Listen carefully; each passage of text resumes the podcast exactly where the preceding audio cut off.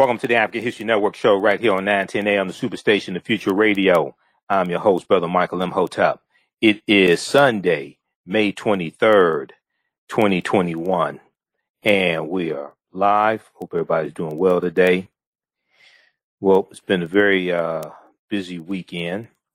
I taught my online class yesterday, uh, Ancient Kemet, the Moors, and the Maafa, Understanding the Transatlantic Slave Trade, what they didn't teach you in school. Our guest speaker in the class was archaeologist and cultural scientist, Sister Nubia Wardford. So we had a great class discussing the origins of ancient Kush and the African queens of antiquity. So you can still register for uh, the uh, online course I teach. Uh, it's a nine-week online course. I teach it on Saturdays, uh, 12 noon to 2 p.m. Eastern Standard Time. Visit our website, AfricanHistoryNetwork.com AfricanHistoryNetwork.com, right on the home page. You can register for the class. As soon as you register, you can watch um, uh, this past Saturday's uh, class. All right, so uh, on today's show, um, we're going to continue our discussion dealing with the attack on the $5 billion in relief that's going to African American farmers and farmers of color that's in the $1.9 trillion American Rescue Plan. Now, you've heard me talk about this before on the show a number of times, and we discussed it uh, on Friday, uh, May 21st, on Roland Martin Unfiltered. Uh, I'm a panelist on Roland Martin Unfiltered, uh, usually each Friday. And Roland uh, interviewed the U.S. Secretary of Agriculture, Tom Vilsack, and they discussed a number of different topics, but one of the things they discussed was the uh, five billion dollars in relief, four billion four billion dollars is in um, loan forgiveness, and he they talked about the attacks on it, but also when the funds would be released and when the loan forgiveness uh, would begin.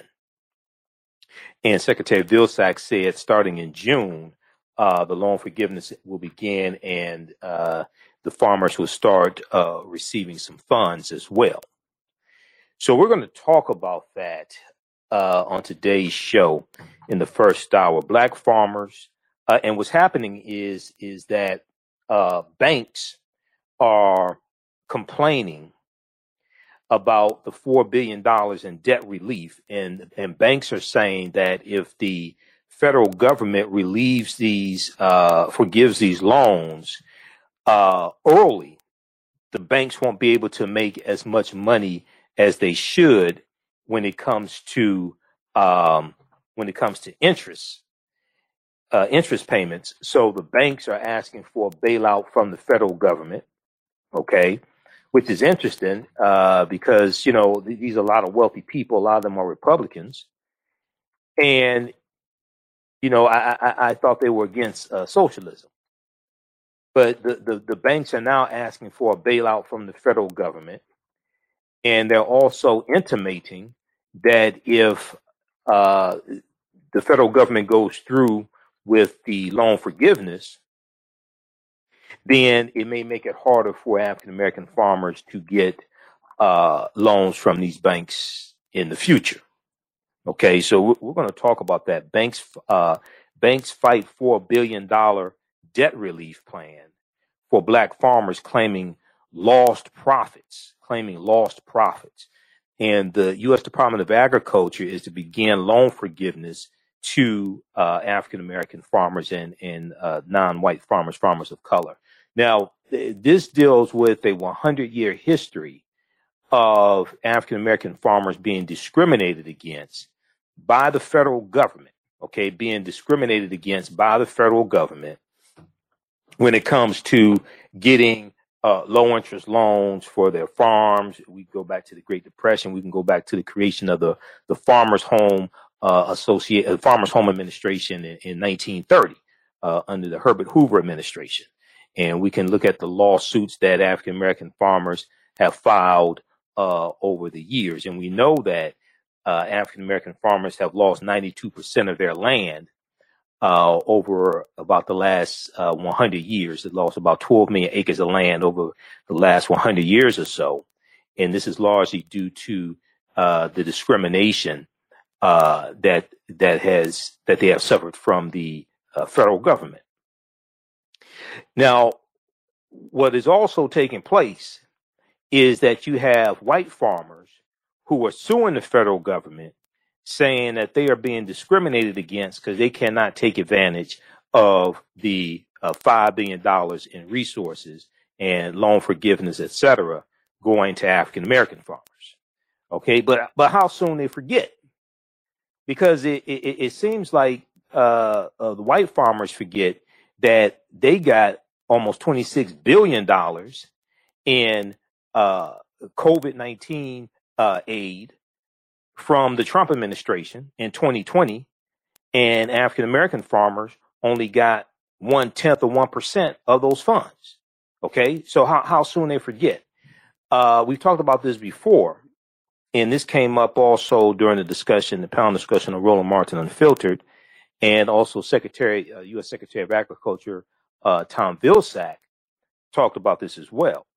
But you you have this big article from um, the New York Times.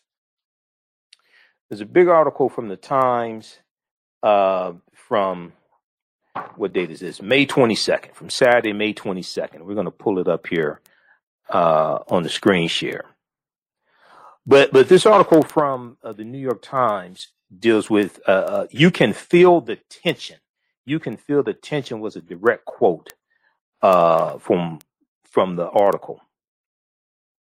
You can feel the tension. A windfall for minority farmers divides rural America. A windfall for minority farmers divides rural America. Okay, now, just so people understand, it's not a windfall. It's not like they hit the lotto. This is be, this is to address past discrimination. Okay, so it's not like they it's not like they hit the lotto or something like that. No, that's not that's not it. African American farmers have lost 92% of their land. We've gone from a million African American farmers uh, in about 1920 to about $45,000 today. So th- there was this huge article from uh, the New York Times, May 22nd, 20, uh, Saturday, May 22nd, 2021. And I I posted this on our Facebook fan page, the African History Network, yesterday. Some of you all saw it and commented on it. You can feel the tension. A windfall for minority farmers divides rural America. A $4 billion federal fund meant to confront how racial injustice has shaped American farming has angered white farmers who say they are being unfairly excluded. Is angering. They're, they're, they're pulling their hair out. Is angering white farmers who are saying they are being unfairly excluded. Okay. Uh, so we're going to talk about this. All this is connected, and all this deals with policy. Politi- politics is the legal distribution of scarce wealth, power, and resources, and the writing of laws, statutes, ordinances, amendments, and treaties, their adoption, interpretation, and enforcement. Okay, politics impacts every aspect of our lives, from the water we drink to the air we breathe to the food we eat. Okay, so this ties directly into also voting because the way you get these policies in place is by voting the right people into office. The reason why Democrats were able to get the five billion. The, the reason why Democrats were able to get the 1.9 trillion dollar American Rescue Plan passed is because they control the House of Representatives and it's a 50-50 tie in the Senate. And the tiebreaker, tie-breaking vote is Vice President Kamala Harris. Because I, I remind you once again, I've said this numerous times before, not a single traitor's Republican in the House of Representatives or the U.S. Senate voted for the $1.9 trillion American Rescue Plan. Not one. Okay, so the, the reason why and the five billion is in there because of Senator Cory Booker and Senator Raphael Warnock, members of the Congressional Black Caucus. That's why the five billion is in there. Okay, I know Senator Elizabeth Warren supported it as well, but these were the ones who spearheaded this, getting that into the bill. So now, you know, we've been talking about this here for some time now on this show. We don't deal with gossip and bunch of BS. We deal with real substance. Um, if we go back to March 25th, 2021, we go back to the interview that Secretary of Agriculture Tom Vilsack did with the Washington Post. We've talked about this many times before here as well. All this is connected. Agriculture Secretary Tom Vilsack says only 0.1% of Trump administration's COVID farm relief went to black farmers. Agriculture Secretary, who, who's white, by the way, for those that don't know, he's, he's white, okay, says only 0.1% of Trump administration's COVID farm relief went to black farmers, okay? Now, why am I, why am I bringing this up? Why am I saying this? Well, the reason why I'm saying this is because when the white farmers in 2020 under Trump were getting 99% of 26 billion and African American farmers in 2020 under Trump got only 20.8 million. I didn't hear the same white farmers who are complaining today about discrimination. I ain't hear them complaining about discrimination back then in 2020, just a year ago. We're not talking about 50 years ago. We're not talking about 100 years ago. Okay. We're talking about last year. Of the, now this is, so you got to go read this article. Okay. Go read this article here from the Washington Post, May 25th, 2021. The distribution, it, let's back up a little bit. In an interview with the Washington Post, U.S. Secretary of Agriculture Tom Vilsack, for the first time, noted the extent to which the Trump administration's response to the coronavirus pandemic exacerbated existing disparities, exacerbated existing disparities across the American economy. Okay. Once again, this is an example how elections have consequences. So the people that tell you don't vote, they're full of sugar, honey, iced tea. They have no clue what they're talking about. The distribution of coronavirus relief increased those gaps, he said. The distribution or maldistribution of coronavirus relief increased those gaps of those who identified their race or ethnicity. Black farmers only received 20.8 million. 20.8, 20.8 million of nearly 26 billion dollars in two rounds of payment under the coronavirus food assistance program announced by the Trump administration last April. That would be April 2020. Okay. Well, why are you bringing that up? That's in the past. We ain't supposed to. We ain't supposed to talk about the past. We supposed to do like Luther, Luther Vandross and talk about here and now. Because isn't that what you hear a lot of Republicans say? Oh, that's in the past. Like, like when it comes to the, the January 6th insurrection. Oh, that's in the past. Let bygones be bygones. They want to deal with Luther Vandross here and now. But, but wait a second. The same white farmers who are complaining about discrimination weren't complaining about discrimination just a year ago when they got 99% of $26 billion and African American farmers got one tenth of 1%. They weren't talking about discrimination then. So you have to, you have to sit back and just listen to them and how stupid they sound. let's look at this article once again. May 22nd, 2021, Saturday, May 22nd, 2021 a $4 billion federal fund meant to confront how racial injustice has shaped American farming has angered white farmers who say they're unbe- unfairly being they're being unfairly excluded. But they weren't angry in 2020 when African American farmers were excluded out of 26 billion and got one tenth of one percent white farmers have have have benefited from policies from the federal government for the past 100 years. They weren't crying discrimination.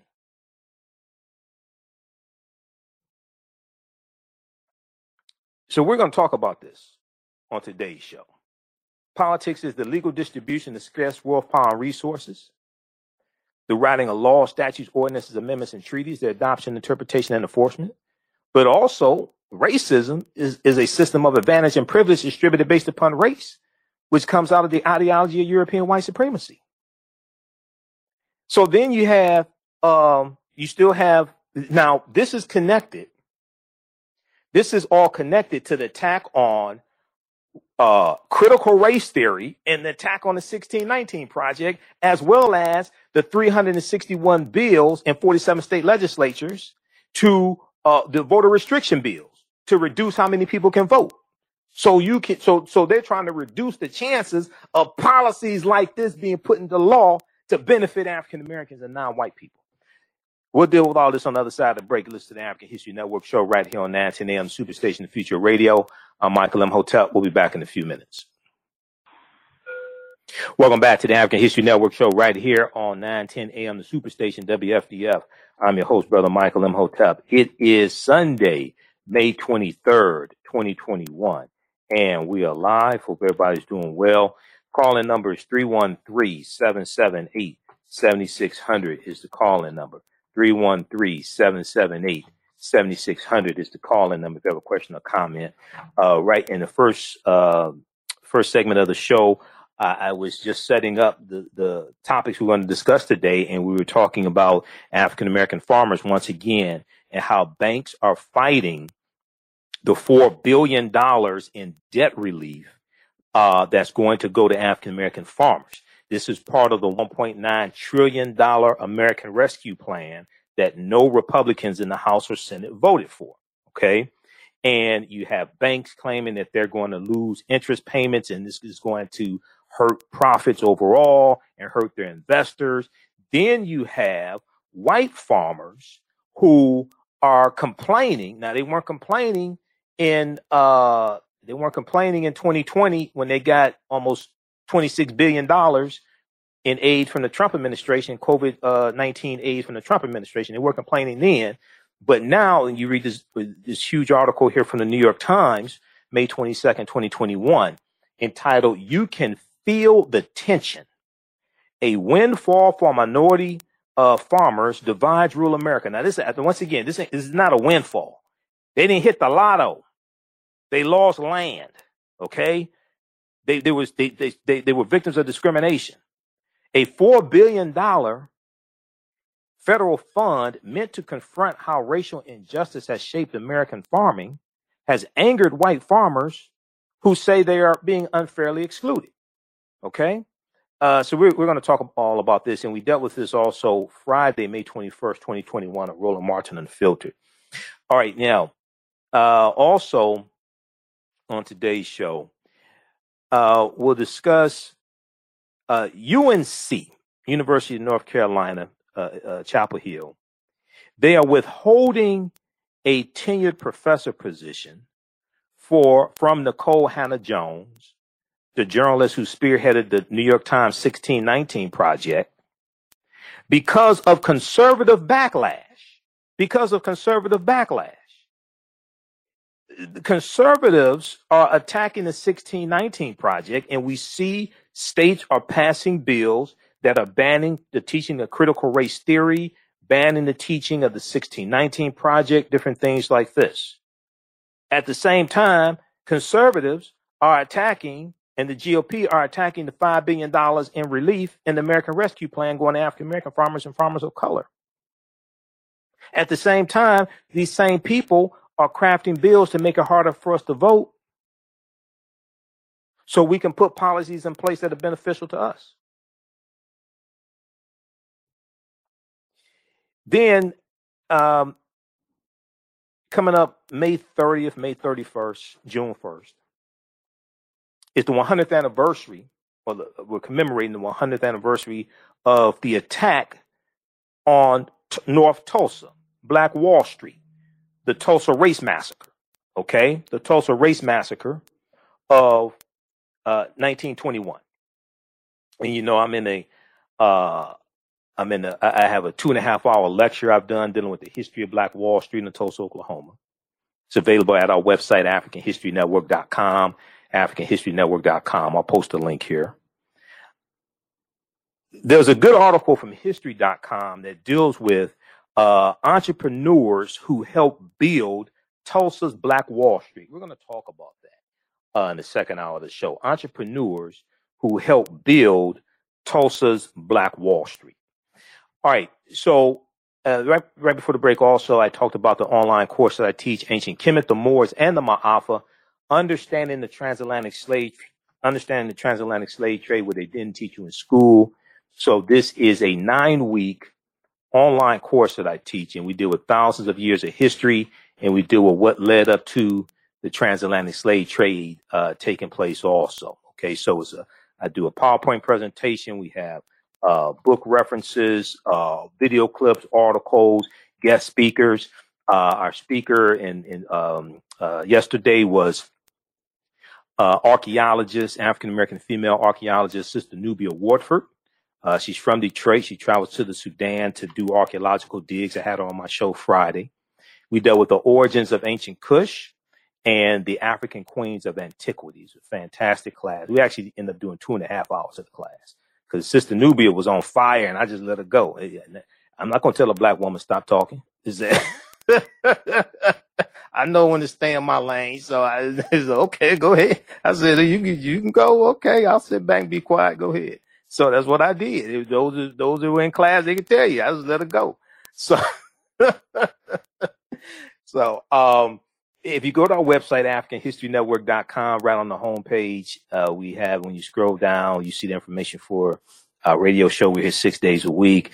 And then you can listen to audio podcasts of the shows. I'm uploading podcasts now. You can click here to read articles that I've written. We have the information here for the online course and you see Sister Nubia there as well. Uh, click right here to register.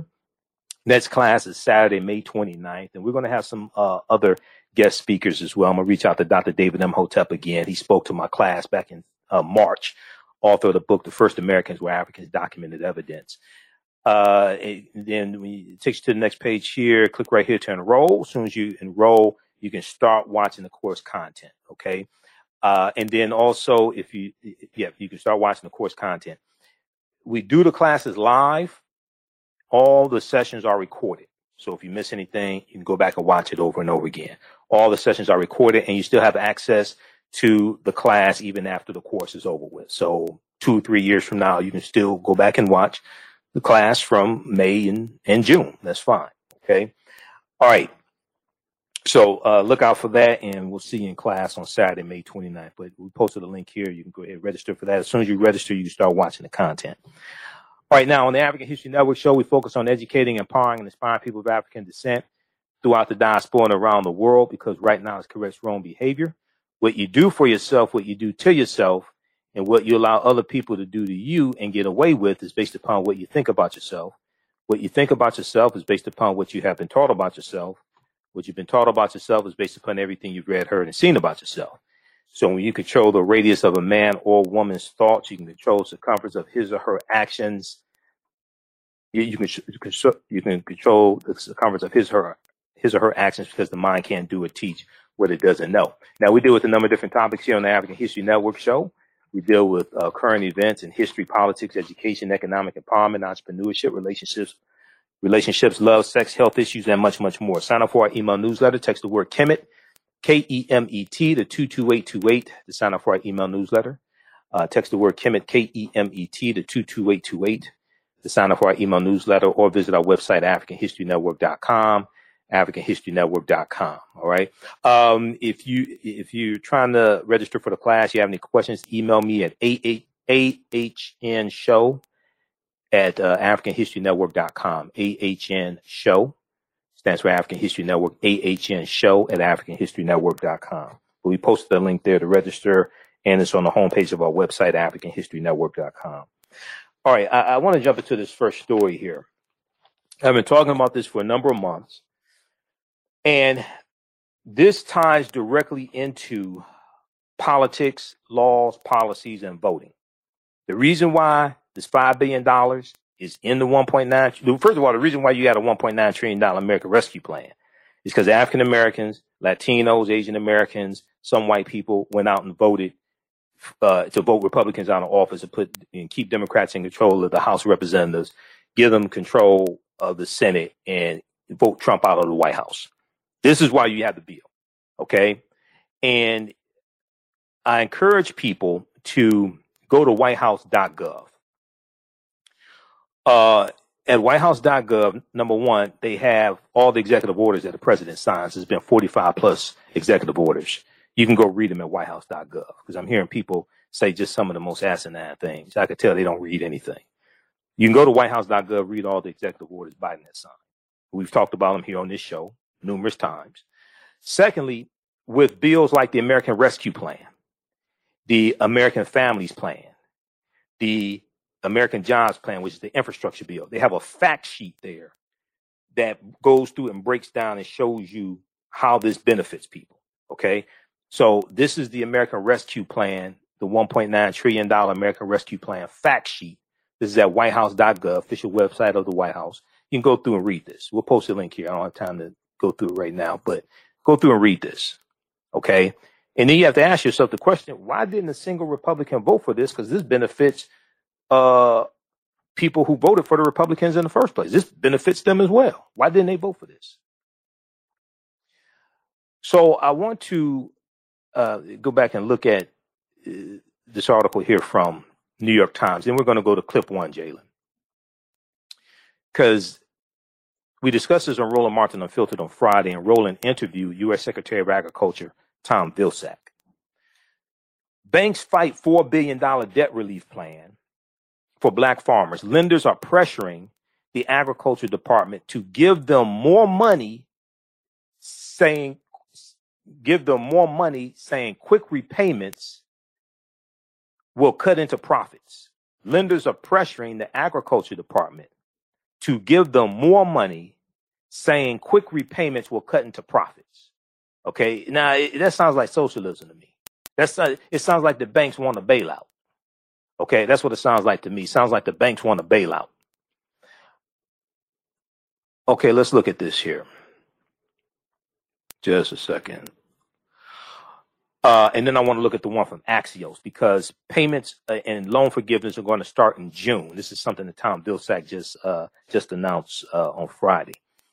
Uh, the Biden administration's efforts to provide $4 billion in debt relief to minority farmers is encountering stiff resistance from banks, is encountering stiff resistance from banks who are complaining I would add whining.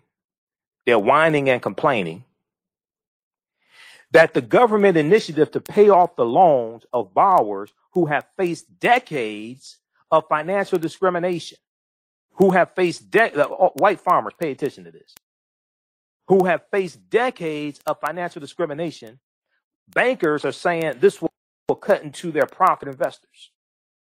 Now, the debt relief was approved as part of the $1.9 trillion stimulus package that Congress passed in March without the help of Republicans at all and was intended to make amends for the discrimination. Pay attention to people who don't understand politics to make amends for the discrimination that black and other non-white farmers have faced from lenders and the United States Department of Agriculture over the years.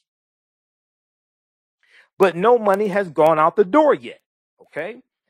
Now, later in this article, it talks about uh, Secretary, Agri- uh, Secretary of Agriculture Tom Vilsack saying the payments are going to start going out in in uh, June, and he sent out letters to farmers. It's going to be uh, approximately thirteen thousand African American farmers, Hispanic farmers, and Asian farmers that going to get this um, loan forgiveness. Instead, the program has become mired in controversy and and lawsuits. In April, white farmers who claimed they were victims of reverse discrimination sued the U.S. Department of Agriculture over the initiative. Okay, now they didn't claim they were. They, see, they didn't claim they were the victims of reverse discrimination in 2020 when they got almost 26 billion dollars from the Trump administration. They're claiming they didn't claim they were the victims of reverse discrimination for the past 100 years. They're claiming right now this money here is to address decades of discrimination against African American farmers and non white farmers. White farmers who have had preferential treatment for the past 100 years all of a sudden have a problem. White farmers who have had preferential treatment for the past 100 years all of a sudden have a problem. If we look at uh, there's one here from Yahoo News. Then on white farmers filing a lawsuit. Now, keep in mind, the first lawsuit was filed on Thursday, April 29th, 2021. You know what happened on Wednesday, April 29th? Uh, Wednesday, April 28th, 2021? That was the day that Senator Tim Scott delivered the rebuttal speech on behalf of the GOP, the Joe Biden's speech to the joint session of Congress. The next day, the first lawsuit was filed by white farmers. Uh, if we look at this article here from Yahoo News, white farmers sue Biden, administ- Biden administration over loan forgiveness program. This is from April 29th, 2021. This is the next day. This is Thursday. This is the day after Tim Scott delivered the speech on behalf of the GOP. See, I keep trying to see people are being distracted by the messenger and you're not focused on the message and the entity that crafted the message. Okay, once again, that's not the Tim Scott rebuttal to Joe Biden's speech. That's the GOP rebuttal to Joe Biden's speech. And Tim Scott delivered the rebuttal. That's how Republicans think. That follows their policy agenda. Because all you have to do is look at the policies after that. All you have to do is look at the states that are passing laws banning critical race theory and attacking the 1619 Project. It follows directly what was in that speech. People are being distracted by the messenger, and you're not focused on the entirety of the message and the consequences of the message and the policies and laws that are following the message. So, because if you look at um, in Tim Scott's speech, and I have it here. I want to I want to flip over to uh, Washington Post. If we look at uh, this article here from the Post dealing with uh, which one is it here dealing with his speech, the most important thing he said was what he said after America's not a racist country. And you have to go analyze his full 15 minute speech to really understand this. Uh, which one is it here? We've got it. That's Tom Vilsack.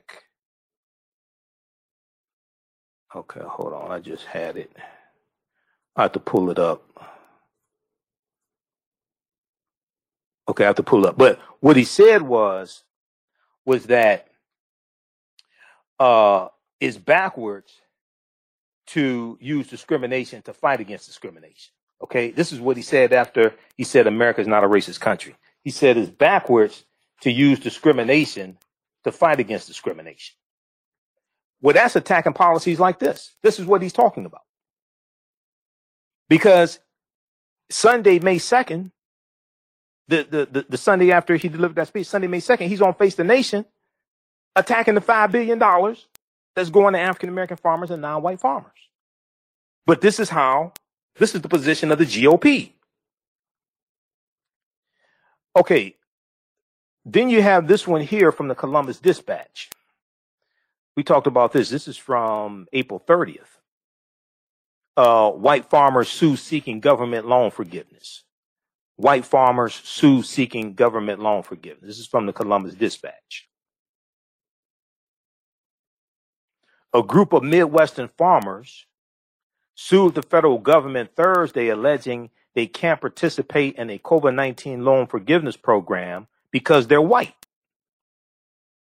The group of plaintiffs includes farmers in Ohio, Wisconsin, Minnesota, and South Dakota.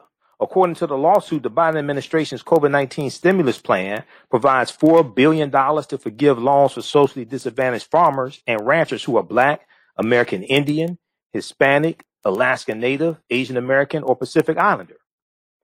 White farmers aren't eligible, amounting to a violation of the plaintiff's constitutional rights, the lawsuit contends.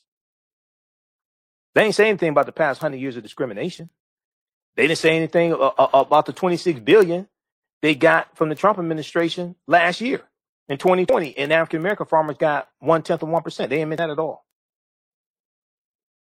So if we look at this piece here from Axios, uh, this talks about the disbursement of the funds. This is from Um, I think this is from May 22nd. I think this came out May 22nd from uh, Axios. May 22nd. Yeah. USDA to begin loan payments for black other minority farmers. This is Tom Vilsack, uh, Secretary of Agriculture. I just want to take you through this quickly. Then we're going to go to the clip from Roland Martin Unfiltered because uh, because he interviewed Secretary Vilsack, and then we discussed it on the panel. The Department of Agriculture Farm Service Agency announced it will begin distributing loan forgiveness payments to black and other minority farmers in June 2021 as part of President Joe Biden's American Rescue Plan. And you can read the fact sheet on the American Rescue Plan. You can read all the information about it that they have at whitehouse.gov.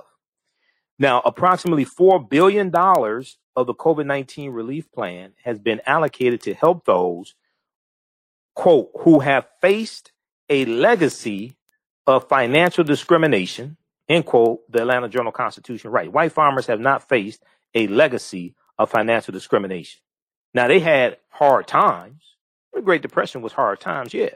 But a, but a, but a, but a farmers home administration was created in 1930 for white farmers to give them low interest loans so they could pay the mortgages on their farms so they wouldn't lose their farms. African American farmers were largely discriminated against, and from 1930 to 1939, we lost over 200,000 farms. So, yeah, white farmers have had hard times. Yeah, we know over the past couple years, we know the uh, percentage of bankruptcies for white farmers have increased and percentage of suicides have increased, but it wasn't because of racial discrimination. Agriculture Secretary Tom Vilsack told the Washington Post that farmers, quote, will get a letter that advises them that their debt is in the process of being paid. They will get a letter advising them that their debt is in the process of being paid. He added that eligible farmers will get an additional 20% of the loan as a cash payment.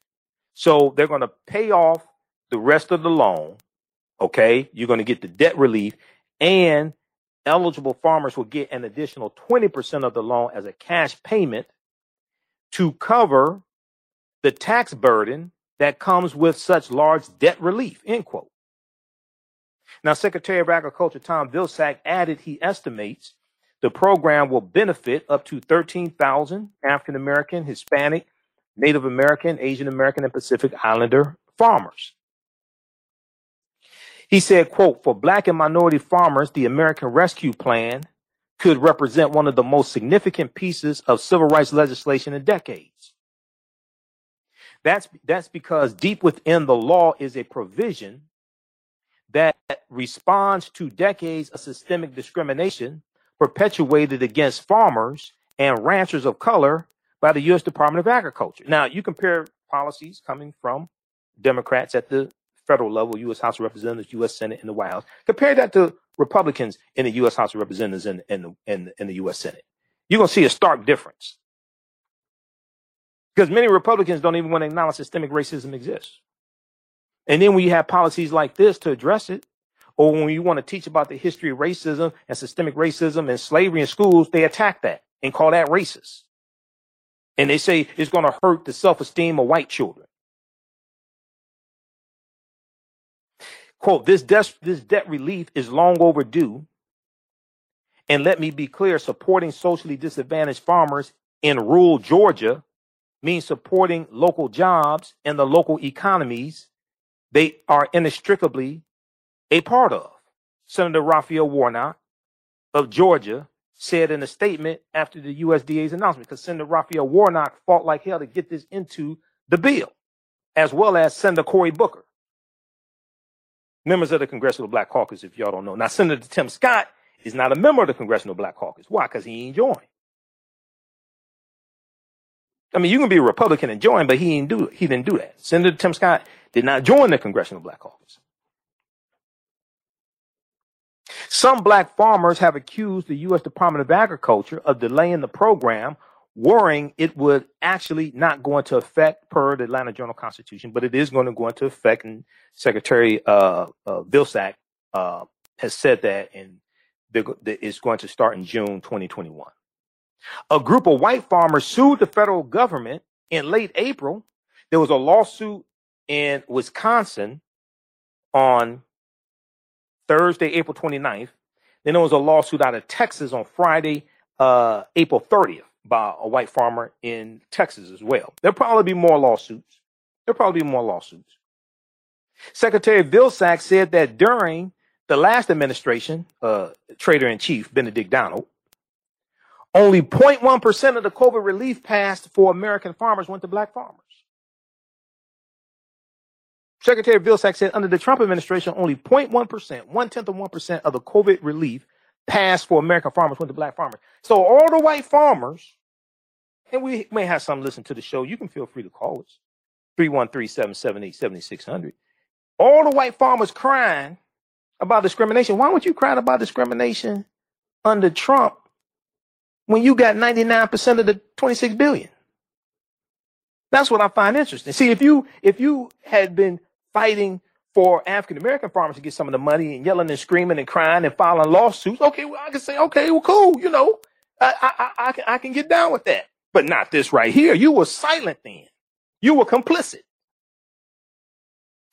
Okay, so I want to go to uh, this interview that Roland did with uh, Secretary Vilsack, Secretary of the U.S. Department of Agriculture, because they dealt with policies that deal directly with African Americans. Let's go to uh, clip one, Jalen. The Department of Agriculture is clearing the way for nearly 13,000 black and other minority farmers to see thousands of dollars in loan forgiveness beginning next month. Nearly $5 billion in the American Rescue Plan is allocated for debt relief for disadvantaged farmers of color in hopes of remedying centuries of government discrimination. But the relief plan for disadvantaged farmers, touted by Georgia Senator Raphael Warnock, has been delayed for months. Today, the USDA began notifying eligible applicants that the money is now available. The new program aimed at repairing the department's discriminatory legacy faces backlash from white farmers who are suing the USDA to stop it. They're claiming it's reverse discrimination. Y'all, seriously? Seriously? Today, I spoke with the Agriculture Secretary, Tom Vilsack, about the program, about uh, the lawsuit, and also about his tumultuous relationship with the National Black Farmers Association. Here's our conversation. Secretary Vilsack, uh, glad to have you on Roland Martin Unfiltered. Uh, we talked when you were uh, Secretary of Agriculture under President Barack Obama on my old show, so glad to have you uh, back. Nice to be back with you. Like the t-shirt. Uh, uh, well, I started this segment called "Where's Our Money." a few years ago, I spoke to a group in Cincinnati, and and and, and I, I was a keynote speaker. Had a whole initiative where they were focused on uh, economic inclusion, economic uh, economic apartheid, uh, building financial freedom for African Americans. And so we created this segment, and this this this ongoing battle with black farmers has been a part of that. Uh, Five billion dollars uh, was in the American Rescue Plan, uh, and, it, and, it, and it's not solely for black farmers. So explain to us exactly where that is. I know there's a lawsuit. Uh, has any money been dispersed? Exactly what is going on with that particular uh, $5 billion allocation?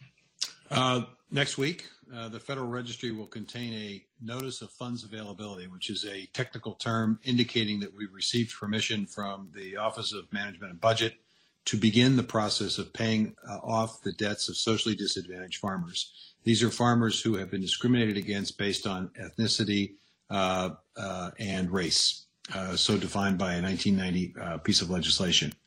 Uh, what we're going to do now, uh, a letter is going to go out to each farmer who has a direct loan with the United States Department of Agriculture. This, these are farmers that borrowed money from the USDA, either to purchase a farm, to operate a farm, or to have farm storage facilities built and constructed. Uh, these letters will go out and they will essentially say, uh, we have calculated the amount of your outstanding balance, principal, interest, and fees. This is what we calculate the debt to be. We're going to pay that debt off. And if you agree with this amount, we will also ask that you sign a copy of the letter, return it to USDA, and when you do, we will send you a check for 20% of the amount of the outstanding balance of the loan. Now, the reason we're sending that 20%, Roland, is because these farmers, once the debts are paid off, will have a tax responsibility, a liability, and the 20% is designed to help them pay that tax. We're focusing on direct borrowers initially because they represent roughly 85% of the entire borrowers that are affected by this piece of legislation. The other borrowers are called guaranteed borrowers. These are people mm-hmm. that went out, borrowed money from a bank, and we at USDA guaranteed the loan. A little more complicated because you got a bank involved. We're asking banks to give us uh, understanding of what the prepayment penalties are so we can include those in the payment to the bank uh, so that the farmer is not responsible for paying off uh, any prepayment penalty. And then we'll obviously get them the 20% as well. One other aspect of this is we're going to uh, provide assistance to farmers so that they understand about this tax circumstance and situation. If they're still farming, uh, it's an opportunity for them to average their income over a three year period and lower uh, the tax liability. They may need technical assistance, so we're going to encourage them to talk to their accountant or their tax preparer, or if they don't have one, to provide information about where they might be able to reach out to a community building organization that will assist them with that advice. How do you how do you respond to um, a group of white farmers who filed this lawsuit who say, "Oh, this is unfair. This is reverse discrimination." In fact, Senator Tim Scott, the only black Republican United States senator, went on Face the Nation uh, and and criticized uh, this inclusion as if he didn't understand the years of discrimination that black farmers have actually faced, uh, uh you know, uh, from from the federal government. Uh, I would tell the good senator to read this book. it's a wonderful book that basically charts and indicates the history over a hundred year period uh, of the way in which the Department of Agriculture operated uh, to exclude and to prevent or to limit access to programs for uh, black farmers and socially disadvantaged farmers. So, a period of 100 years, things have been skewed against these socially disadvantaged producers. And the result is a gap has existed between those producers and white producers who had the full array of benefits at USDA what is that gap? Well, white producers were able to grow their farms. They were able to increase the size of their farms, be able to purchase more, uh, more better equipment, uh, put their crop in the ground in a more timely way, so their yields were greater. How does that uh, impact and affect things today? Well, it creates a gap between those who had full access and those who didn't. How do I know there's a gap? Well, when we did COVID relief and we made payments to farmers, about 25% of those farmers, Roland, self-identified as either white, black, uh, Hispanic, whatever. Of that 25% universe, uh, white farmers received $5.5 billion of relief. Black farmers received $20 million of relief. Wow. It's a significant gap there, right? So this program isn't taking anything away from anyone. It's simply providing uh, a resource to begin a first step in closing that gap. The second step is to take the additional resources from the uh, from the uh, American Rescue Plan and begin a process of figuring out how better to provide technical assistance to socially disadvantaged producers so they access more programs at USDA, filling that gap in. How do we provide more market access, create market opportunities for these farmers so that they actually have a profitable venture. That closes the gap. And how do we also address the issue of land access so they are able to grow their farms over time? Now, part of that is the heirs property issue, as you know. Uh, the title to farms can sometimes be difficult based on the fact that many black farmers didn't have wills, and so over a period of time, their their land became fractionally owned by a lot of folks. Well, we're now going to set up a process where where, where we'll allow uh, folks to clear the title, if you will, of that land, which will also make uh, more programs available to folks. So the whole goal here is to try to begin the process over time uh, to fill the gap and to make sure that USDA is a department that's available to all producers, not just a select few. I would also say what's important to say to Senator Tim Scott and these white farmers who are complaining. Also, you, you have, you know, white nationalist Stephen Miller, who's also whining on Fox News about this, is that these white farmers have benefited billions of dollars from taxpayer money. Black folks also pay taxes. Black folks have been investing in this. And so this whole notion that somehow black farmers are getting a leg up, the numbers don't lie. Okay, we're gonna we're gonna pause it right there. We're coming up on a break. Uh, you listen to the African History Network show right here on 910 AM, the Superstation of Future Radio. And that was an excerpt of Roland Martin interviewing U.S. Secretary of Agriculture uh, Tom Vilsack on Roland Martin Unfiltered. We'll deal with this on the other side of the break, and I'll let you hear what I said when I was on uh, Roland Martin Unfiltered when we went to the panel discussion. We'll be back in a few minutes. Division of Adell Media. The views and opinions expressed on any program are those of the producers and or the persons appearing on the program and do not necessarily reflect the views and opinions of 910 AM Superstation or Adell Media. Welcome back to the African History Network show right here on 910 AM Superstation and Future Radio. I'm your host, Brother Michael Imhotep. It is Sunday, May 23rd, 2021, and we are live. Hope everybody's doing well. All right, share this broadcast on social media platforms. Invite your friends to tune in also. Um, be sure to re- we posted the link here. Be sure to register for the online course that I teach uh, ancient Kemet, the Moors, and the Maafa. Understand the transatlantic slave trade, what they didn't teach you in school. And we deal with thousands of years of history, and we deal with what led up to the transatlantic slave trade taking place. Okay. Um, we teach the class on Saturdays, uh, 12 noon to 2 p.m. Eastern Standard Time. And we do the classes live. All the sessions are recorded. You can go back and watch them over and over again. So we had a great class on Saturday, May 22nd with African American female archaeologist, Sister Nubia Wardford. Uh, we dealt with the origins of ancient Kush. We dealt with the African queens of antiquity. We talked about the Kandakis. We talked about African queens like Amanishakheto um, in Nubia, uh, Ta-Nehisi. Okay, so it was a it was a great class. All right, I want to go back. We're going to continue here. Uh, we were talking about the plight of African American farmers, and you've heard me talk about this actually for a few years now, going back to about 2018. We talked about the African American farmers in Memphis, Tennessee, who were alleging they were they were sold uh, defective soybean seeds by a seed company, and the soybean seeds did not yield the amount of bushels of soybeans that normal soy- soybean seeds would do, would yield, and they were alleging this was a uh, an attempt to steal their land. We know African American farmers have lost 92% of their land over the past 100 years. They lost about 12 million acres of land. Um, so this deals with the uh, five billion dollars in uh, debt relief for African American farmers and farmers of color that are in the uh, 1.9 trillion dollar American Rescue Plan.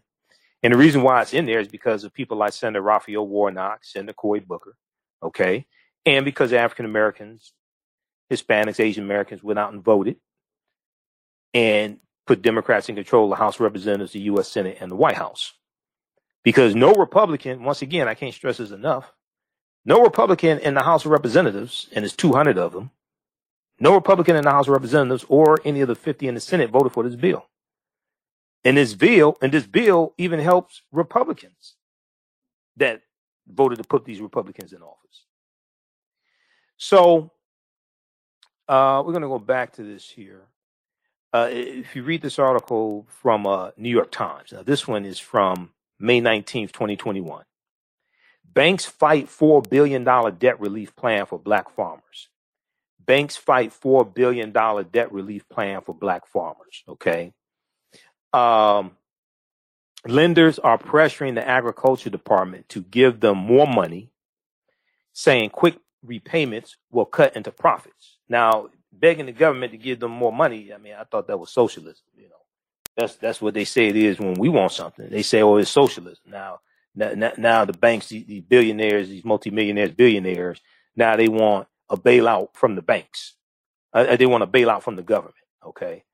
Uh, when we want something, it's called socialism. Just, just, just, just watch that. Okay. So we all, um, also, I was sharing with you the interview that uh, Roland Martin did with Secretary of Agriculture Tom Vilsack on Roland Martin Unfiltered from Friday, May 21st, 2021. I was a panelist on that show. I'm a panelist each Friday on Roland Martin Unfiltered. So we discussed it after the interview. Also, we were talking about this piece here from uh, Axios.com from May 22nd, 2021. USDA to begin loan payments for black other minority farmers. Read this as well because it's going to start in June. The loan forgiveness and the cash payments are going to start in June of 2021. All right. Uh, I want to go back to uh, this interview here so we can finish this up. Okay, let's go back to uh, clip one, Jalen. No, no. Uh, there's there's no question about this, and and and it's important for folks to understand. Uh, in the past, there have been specific acts designed to compensate individual farmers for specific acts of discrimination that were directed at them personally. The Pigford cases, for example, the Keepseagle case for uh, Native Americans, the Hispanic Garcia and Love cases for Hispanic and women farmers. But in this circumstance, this this situation is not about individually compensating individual farmers for discrimination. It's about a reflection that as as a group, black farmers, Hispanic farmers, Native American farmers, men and women both, uh, have been discriminated against over a period of time, and their capacity to access programs at USDA has been limited. And because of that, over a period of time, as a group, they've had fewer opportunities to expand, fewer opportunities to be profitable. And so this is really designed to respond to the cumulative effect of discrimination as opposed to a specific act of discrimination. And it's real, and, and I think it's reflected in the COVID money, five and a half billion dollars versus twenty billion dollars. I mean, when you, you know, it's pretty clear here that the system is designed and set up uh, to benefit those who have large farms and those who have uh, significant yields. Well, who are those people? Well, most often they are white farmers.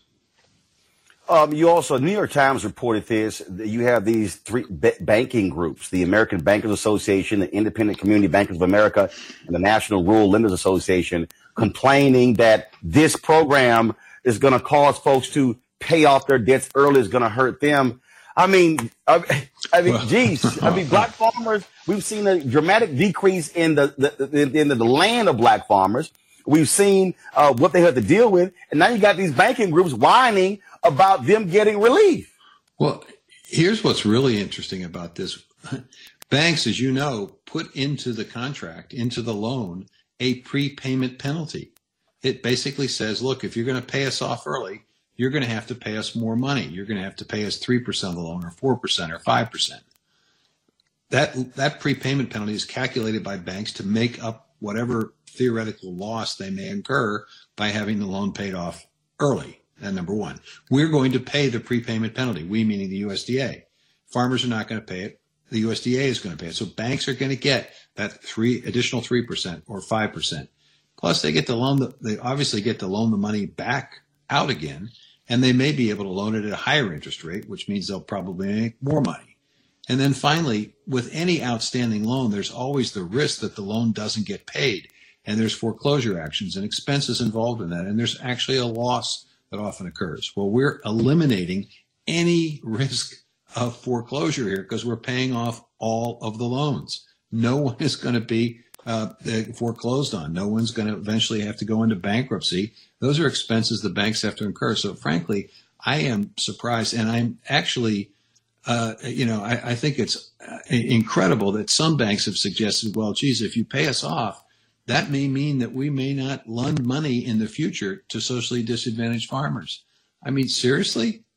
I mean, I, it's just shocking to me that people would even make that argument, given the prepayment penalty, given the fact that there's no risk of foreclosure or, or, or loss, and given the fact that they can lend the money out maybe at a higher interest rate. I mean, it's just incredible. So there's been a lot of friction uh, between you and the National Black Farmers. I've had John Boyd on my show many times.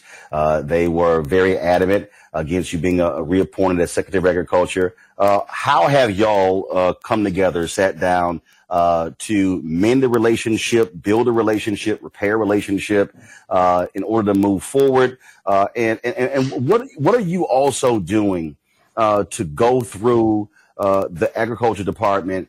Uh, and and and deal with uh, the systemic racism uh, because look, you, you control a significant budget, a huge budget, uh, and and the USDA goes way beyond just farms. Uh, a lot of people have no idea about that, and so you know, what are you doing to to ensure that we're seeing Black economic social justice take place in USDA? So first, the relationship with the Black Farm Association, and also your plans to revamp this department and really make it accessible to African Americans. Well, I have been in touch with John Boyd as I was during the previous Obama administration, and we actually worked collectively, collaboratively together on the Pigford settlement. Uh, we were working together to get more money uh, I went to President Obama and asked to increase the level of Pigford payments from $100 million that Congress had authorized to $1.1 billion. So we were able to secure an additional billion of dollars. Uh, I have reached out to John. We've uh, texted back and forth.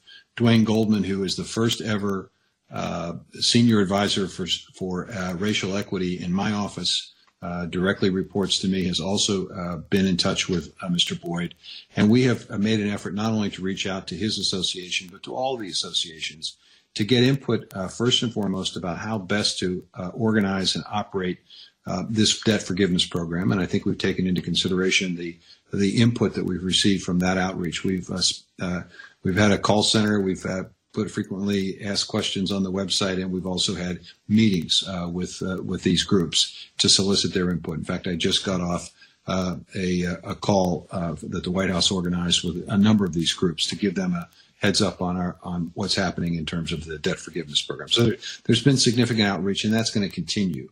Now, why is it going to continue? For two reasons. One, uh, the President of the United States, President Biden, has directed every department to do an internal investigation and review of their of, of, the services, the benefits, the procurement practices to determine whether or not there indeed exist systemic barriers, uh, and if so, to remove those barriers and to improve the services, the benefits, uh, the procurement, uh, to make sure that we are uh, treating everyone fairly and equitably. So there's an internal review process. We have working groups that have already been set up that are already beginning that work across the board. As you say, we have quite a number of mission areas, so it's going to be a complete review internally.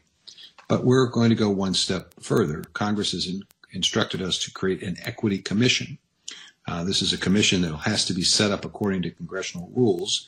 So we are in the process of finalizing the charter for that commission.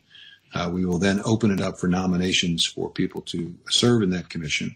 And those folks will be experts who will look at USDA from the outside in. So we have an internal process of review. We also have an external process. And the expectation is both of those processes will identify barriers and problems and be able to set, make a set of recommendations. And then we'll uh, go through the process of figuring out how best to implement those recommendations. So at the end of the day, we have a USDA that is far more fair and equitable to everyone. That's the goal. Um, and uh, the, the second piece of this is to make sure that our senior executive team, our leadership team, is reflective of the diversity that we represent at USDA, the diversity that we serve at USDA. Uh, and so if you take a look at our appointments, uh, Dr. Jewel Bronaugh, first African American woman to serve as deputy of the Department of Agriculture, former commissioner of, uh, uh in Virginia of Agriculture and Consumer Services, someone who has a historic black college background, so she has connections uh, to that important universe that we want to work with. Uh, so that is a representative of, of many, many appointments that we're making that reflect uh, a commitment to diversity and inclusion. So between our senior executive staff, our internal review and our external review, and our outreach efforts generally uh, around the debt relief efforts, uh, all of that, I think, uh, reflects a, a, genuine good faith effort to try to get things right at USDA. And then finally, we do have the additional money uh, in the American Rescue Plan that basically directs us to figure out ways in which we can improve uh, access to technical assistance, market access, and land access. And we'll be implementing that uh, effort over the course of the next uh, uh, six to eight months. Uh, last thing I would say is a part of that might be a little bit selfish, but I, being as a part of this segment, really also pressing uh, the Biden administration to deal with the issue of equity when it comes to also media advertising. There was mm. a survey done three years ago. The federal government spent five billion dollars over five years, uh, and only one percent with the black-owned media. And so I would also say, as a part of that, you also look at the, the, the folks who handle the advertising for uh, for the USDA, uh, who has that contract to ensure that they're also uh, doing the exact same thing, and that is working with black-owned media because we see the exact same problem. So what black farmers have been dealing with, we in black-owned media have been dealing with, not only in major corporate America, but even with the federal government.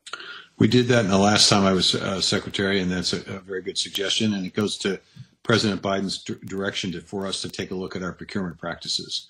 Uh, he is very, very serious about this, and he recognizes uh, the importance of making sure that we're equitable across the board. All right, Secretary Tom Vilsack, I appreciate it. I look forward to having you back. Take care.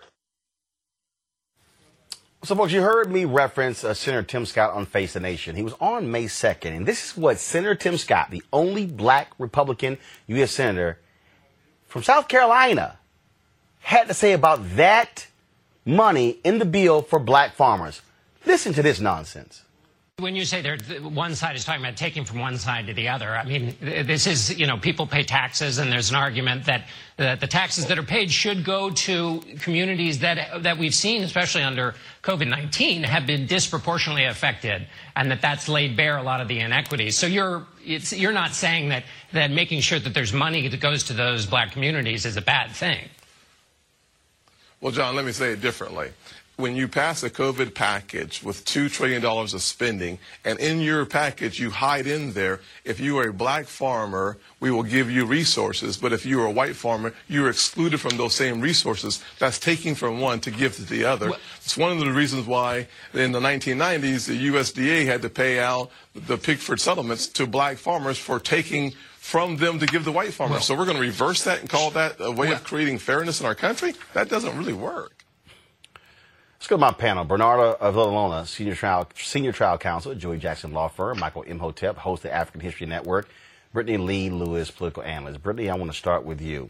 It, it really pisses me off when I when I play that soundbite of Senator Tim Scott. You you heard Secretary Vilsack lay out the billions that went to white farmers in the last four years, but actually the last 50, 50 to 100 years, and how black farmers got screwed and all of a sudden money gets put in a bill to rectify the problem, and he's like, "Well, it's not fair. I'll take your money away from white farmers," and it's like, damn. So the white farmers got 50 billion. Now disadvantaged farmers got to share five billion, and the white folks, well, can we get a can we get a piece of that too? And to have Senator Tim Scott sitting there saying that BS, I mean, that's just pathetic. I mean, Roland, I, I, feel like it's very on brand for our, our buddy Senator Scott. Uh, very on brand for him. And like you said, you know, the U.S. Secretary of Agriculture laid laid it out, uh, you know, plain as day regarding the historical inequalities that Black farmers have faced. And you know, with Senator Scott, I really, I'm like, is this man really that dense, or is it just truly, you know, to, to live up to his image and his role, you know, in the GOP? Because it does, it, it literally doesn't make sense. He he cannot be that dense. Uh, the thing here that just really just just chaps my heart, Bernarda, uh, is that that these black farmers. I'm talking about the numbers. We used to have a million black farmers. Is down to forty thousand in this country. Mm-hmm. The land we own has gone down dramatically. They have documented, confirmed racism for decades in USDA. And here the people watching have to understand USDA has the second largest budget behind the Pentagon. Folks, number two. And Bernard, the thing is, that people also don't realize, the USDA has the largest federal bank out of any department. A significant number of things in America have been built in rural America that was funded by the USDA bank. So white farmers have used the Department of Agriculture, taxpayer money, as their personal piggy bank. And you got these white farmers and Senator Tim Scott whining and complaining because finally we're trying to rectify the problem. Oh, and I think Senator Tim Scott, in his mind, he thinks that he's actually sane and normal. Obviously, he's been drinking his own Kool Aid for too long that he doesn't realize what he is saying, how it actually affects people, because he's doing a bit too much in order to satisfy his GOP, in order to move forward, to continue getting the votes and being the person that he is. For me, I'm just embarrassed. I am insulted by his comments, and, you know, it's just ignorant. Hey, hey, hey, hey, hey, pause, pause, pause, pause it right there, Jalen. Pause right there. Pause right there. Okay. Everybody, listen to this. Press play. Oh, we're coming up on a break. we got, we got, okay, pause it right there. I forgot. we coming up on a break. we'll hold that to the other side. You, you're going to hear my response. You, we're coming up here on a break. Uh, you listen to the African History Network show right here on 910 AM, the Superstation Future Radio. I'm Michael Imhotep, and we'll go to the phone lines also when we come back from the break. We'll be back in a few minutes. Welcome back to the African History Network show right here on 910 AM, Superstation, the Future Radio. I'm your host, Brother Michael Imhotep. It is Sunday, um, May 23rd, 2021. And we are live. Uh, calling numbers 313-778-7600, 313-778-7600 calling them if you have a quick question or comment. Uh, we're talking about the um, for the uh, attack by white farmers and now also banks on the debt relief for African American farmers. that's in the 1.9 trillion dollar American Rescue Plan. Uh, there's four billion dollars set aside for debt relief. Uh, there's a uh, bigger article from uh, the New York Times that deals with this that uh, we talked about earlier in the show. Um, and then there's another one. Well, there's one dealing with from the Times dealing with the four billion dollars, and we're going to pull that one uh, back up. Uh, then you have yeah, this one right here. Uh, black uh, banks fight four billion dollar debt relief plan for black farmers. Banks fight four billion dollar debt relief plan uh, for black farmers. And I just shared with you the interview that uh, Roland Martin did with U.S. Secretary of Agriculture Tom Vilsack, where they discussed all these issues as well as when the payments, uh, when when the debt relief would start, the loan forgiveness for these loans, and it's going to start in June. And cash payments are going to start also going to African American farmers, Hispanic farmers, and Asian American farmers. Read this article here from uh, the New York Times from uh, May 19th, 2021 banks fight $4 billion debt relief plan for black farmers. Lenders are pressuring the agriculture department to give more money, saying quick repayments will cut into profits, saying quick repayments will cut into profits. Then also there was the, um, uh, there was also the article from uh, the New York Times from, I think this was May 22nd, 2021. It's a big article uh, you can feel the tension. Quote, you can feel the tension. End quote, a windfall for minority farmers divides rural America. This deals about, this deals with how some white farmers are jealous and crying foul and crying reverse discrimination and all types of nonsense like this for the loan forgiveness for African American farmers and non-white farmers. But these same white farmers were silent when they got almost $26 billion from the Trump administration and African American farmers got one tenth of 1%. Okay. They, they were silent. Now, if, if white farmers were involved in, you know, lawsuits on behalf of African American farmers and, uh, you know, back in 2020 and saying is, is wrong to, uh, discriminate against African American farmers and lock them out of this 26 billion and they're only getting one tenth of 1%. And white farmers were saying Black Lives Matter and all this stuff. Okay. Well, you know, I could, if there was reciprocity, I could understand it. But no, it's not reciprocity. You're just greedy and you're crying and you're whining. Uh, Secretary of Agriculture, Tom Vilsack, March 25th, 2021, when he was interviewed by Washington Post, he, he said that only 0.1% of Trump administration's COVID farm relief went to black farmers. I ain't hear any of these white farmers crying discrimination and racism then. So we discussed this on Roland Martin Unfiltered after uh, Roland interviewed uh, the Secretary of Agriculture. And we're going to go back to this clip here because this was my response. Let's go back to this, uh, Jalen. Michael Imhotep, your thoughts? Yes. Well, brother, you know, I, have been talking about this, man, for um, uh, a few months now. And, you know, on my show, I shared the May 2nd interview that Tim Scott did on Face the Nation. This ties, I cannot stress this enough, Roland, this ties directly into the GOP rebuttal speech that Tim Scott gave Wednesday, April 28th. Because in that speech, right after he said America is not a racist country, the next thing he said was it's backwards to fight discrimination with different types of discrimination. And the, the $5 billion that he attacked on Face the Nation, this is how Republicans think. This ain't just Tim Scott. I understand you playing that segment. You have to understand this is how Republicans think. Senator Lindsey Graham, has been attacking the $5 billion, calling it racist and calling it reparations. He was on Fox News attacking this. So uh, I'm, I'm glad you did the interview with uh, Secretary Vilsack. I'm glad also they're going to focus in on heirs property because I've been studying the ways that African American farmers have lost their land, 12 million acres of land over the past 100 years. And heirs property is one of the ways that was used to steal our land, as well as over assessing the tax liabilities on these lands as well, brother. So this is an example of how elections have consequences. I can't stress this enough. And lastly, Roland, not a single traitorous Republican in the House of Representatives or the U.S. Senate voted for this $1.9 trillion American Rescue Plan that has the $5 billion in it going to farmers of color. And. All right. Pa- pause right there, Jalen. Pause right there.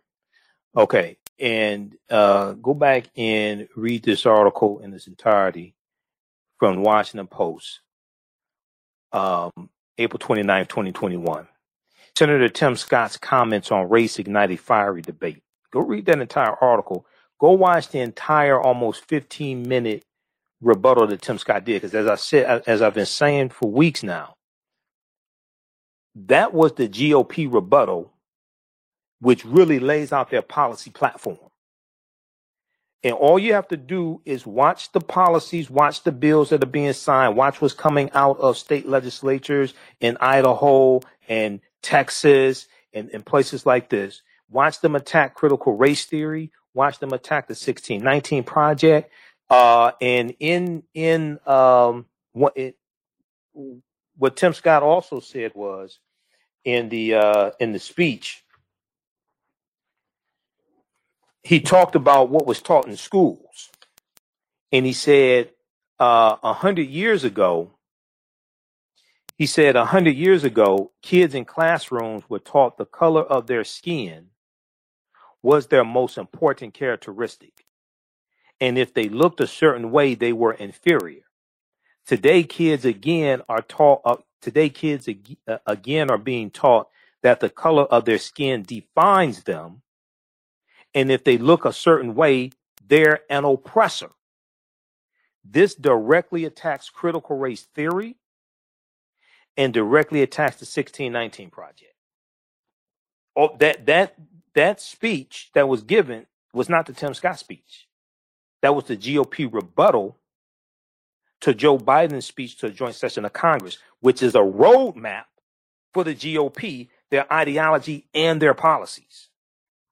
This is why they have to be stopped. This is why they have to be stopped. When you see stuff like this come out of Oklahoma, for instance, okay, now this is from um, March 10th, 2021. Let's pull this one up. Um, first, let me show you this one. During the break and uh, during during the uh, interview, I uh, pulled up some different uh, articles here. This one we talked about back uh, February 2nd, 2021. We are facing extinction. Black farmers in steep decline. Okay, I talked about this on this show when this article came out. No active black farmers are left in a historic Kansas community where hundreds migrated a century ago to escape racism and poverty. Okay. Then various executive orders coming out of the Biden administration we've talked about here on this show. We don't deal with gossip and, who uh, you know, uh, Oprah and Gayle and Jada Pinkett Smith and all that. We don't, we don't do all that BS. We don't have time for that. Okay. We deal with like substance here. Um, go to whitehouse.gov and read the uh, executive orders. Okay. Uh, let me just show you a few of the things that we've talked about here over the past few months. Uh, this this is the fact sheet. President Biden to take action to advance racial equity and support underserved communities. This references to what Secretary Tom Vilsack said in the interview. This is from January 26, 2021. How many people, how many people have read this? How many people didn't know this existed? It's from January, he was sworn in January 20th. There were 10 executive orders that he signed January 20th. We've talked about that here on the show. This was January 26th. Go read this. Um, then you have, let me see. I want to just show you the ones that we ju- I just showed you while uh, during the interview. Uh, this one here, memorandum on redressing our nation's and the federal government's history of discriminatory housing practices and policies. January 26, 2021 also. Read that as well. Then we have, uh, because that deals with redlining and all, all that discriminatory housing practices, which tie into the wealth gap. That's part of what contributes to the racial wealth gap.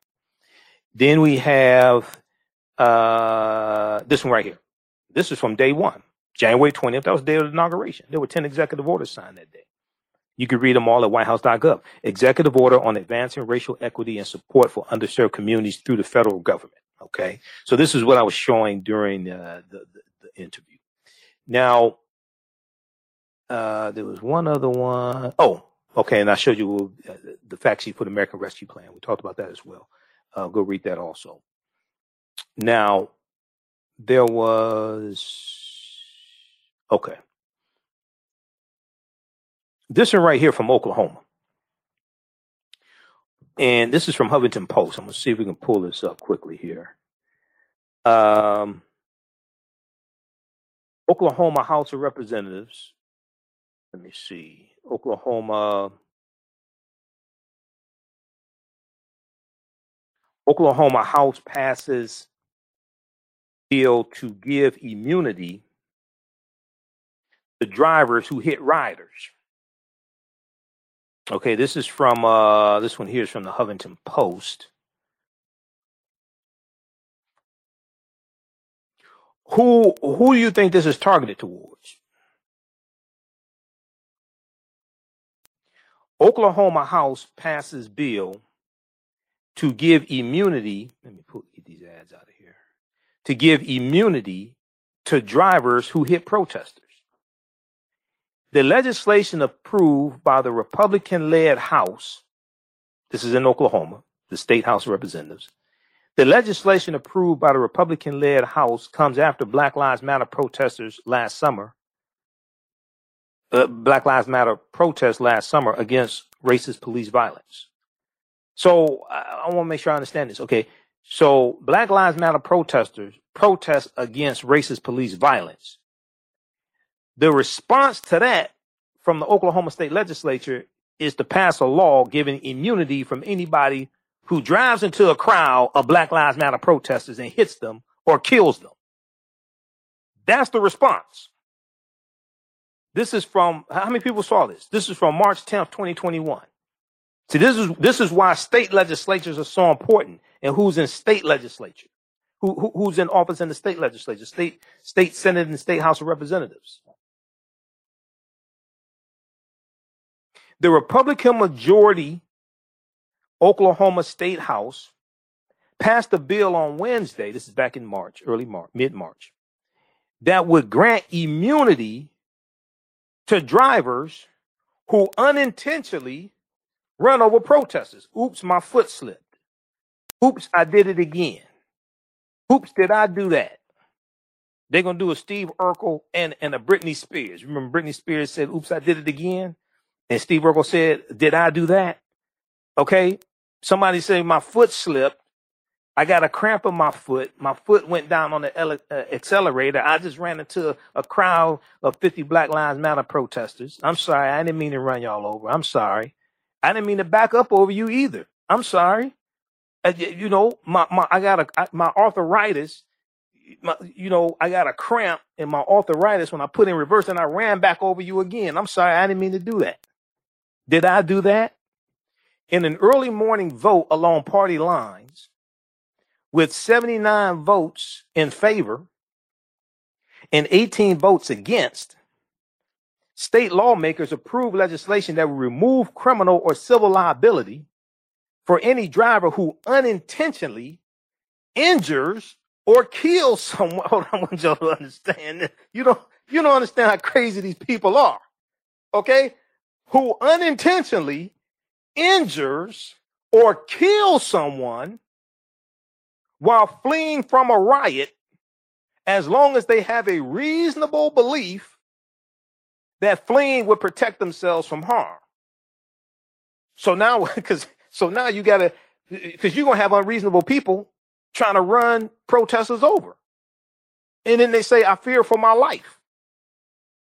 This is this is this is going to be the new "I fear for my life." Okay? You, you already got police officers with guns when it's dealing with unarmed people saying, I fear for my life. Now you're to have people in cars saying, I fear for my life, so I ran these black uh, people over because I had to get away. The bill would also allow protesters to be charged with a misdemeanor if they unlawfully obstruct traffic, punishable by up to a year in jail and a five thousand dollar fine. So I'm gonna make sure I understand this. In Oklahoma, I ain't going in the, uh, you know, Oklahoma, you know, Oklahoma's what Tulsa is. Oklahoma is what the Tulsa race massacre is.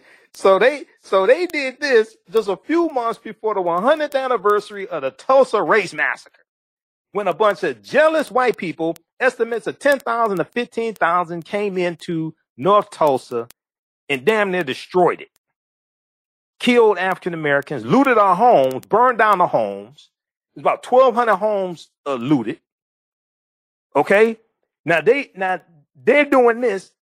This is in March. They they're doing this like three months before the 100th anniversary of the Tulsa Race Massacre.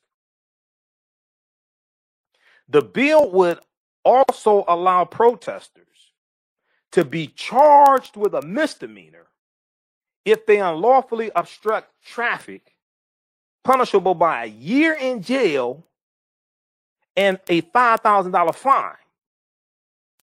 But if you accidentally run over a protester with your car, unintentionally, no penalty, no fine, no jail time. If you accidentally run them over and kill them, not, uh, not a problem, nothing to see here. Your foot slipped. Okay. The legislation follows widespread protests in Oklahoma and across the country last summer against racist police violence. Black Lives Matter protests have repeatedly been targeted by vehicle assaults. At one such protest in Tulsa, Oklahoma, a truck drove through Black Lives Matter protests on a highway. Several people were seriously injured, according to the Oklahoman, the newspaper there in Tulsa. And the county district attorney did not charge the driver. You know, this sounds like another Tulsa race massacre, but this time with a car. See, last time they used machine guns and they flew over in airplanes and dropped turpentine bombs. This time they're using the vehicle. This, this time they're using a car with no guns. Democratic State Representative Monroe Nichols, who is African American, told his fellow lawmakers that he doesn't want to have to tell his 12 year old son that the Oklahoma House, quote, made it so that folks who may advocate for people who look like him can be run over with immunity, end quote. The bill now heads over to the Republican majority state Senate. Check out this uh, check out this article here from Check out this article here from um, Huffington Post. Oklahoma House passes bill to give immunity to drivers who hit protesters. Also in Oklahoma, you know, they passed the bill to uh, ban critical race theory. We talked about this as well.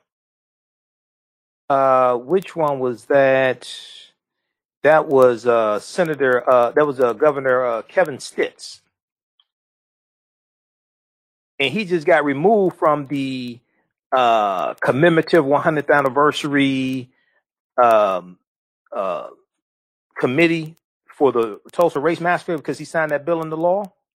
They removed him from um, from the uh, committee. We talked about that here on the show. Let me see something here. It was let me try to pull this up quickly here.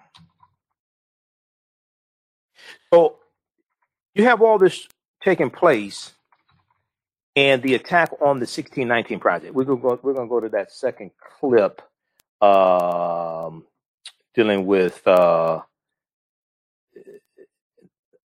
Nikole Hannah Jones and the 1619 project in just a second here, Jalen. So if we look here, um, ABC News reported Oklahoma governor signs ban on teaching critical race theory. This was May 7th, 2021. Oklahoma governor Kevin Stitt, Republican, of course, signs ban on teaching critical race theory.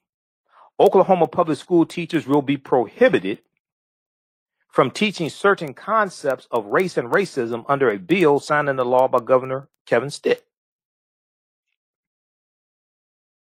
Oklahoma public school teachers will be prohibited from teaching. Okay, the, the GOP backed bill prohibits teaching of so called critical race theory. Quote, now more than ever, we need policies that bring us together, not rip us apart. Governor Kevin Stitt said in a video statement on Twitter. As governor, I firmly believe that not one cent of taxpayer money should be used to define and divide young Oklahomans about their race or sex. That is what this bill upholds for public education. Now, the state house author of the bill, uh, who's uh, uh, more uh, Representative Kevin West, said he's heard reports of students being taught that because they they are a certain race or sex, that they are inherently superior to others or should feel guilty for something that happened in the past. Among the concepts that would be prohibited are the indi- uh, are that individuals, by virtue of race or gender, are inherently racist, sexist, or oppressive, whether consciously or unconsciously. Read read the rest of this article here.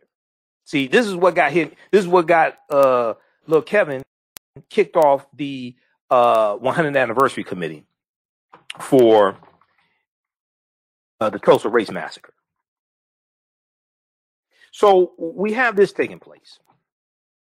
Then we see that when it comes to Nikole Hannah Jones and the 1619 Project, uh, conservatives are attacking the 1619 Project. Now, you know, I've talked about it before, and it, it, it is flawed. I wouldn't attack it. I wouldn't say you can't use parts of it in uh, to teach history from. You, you saw the two hour interview I did with uh, Dr. Daryl Scott, history professor at Howard University.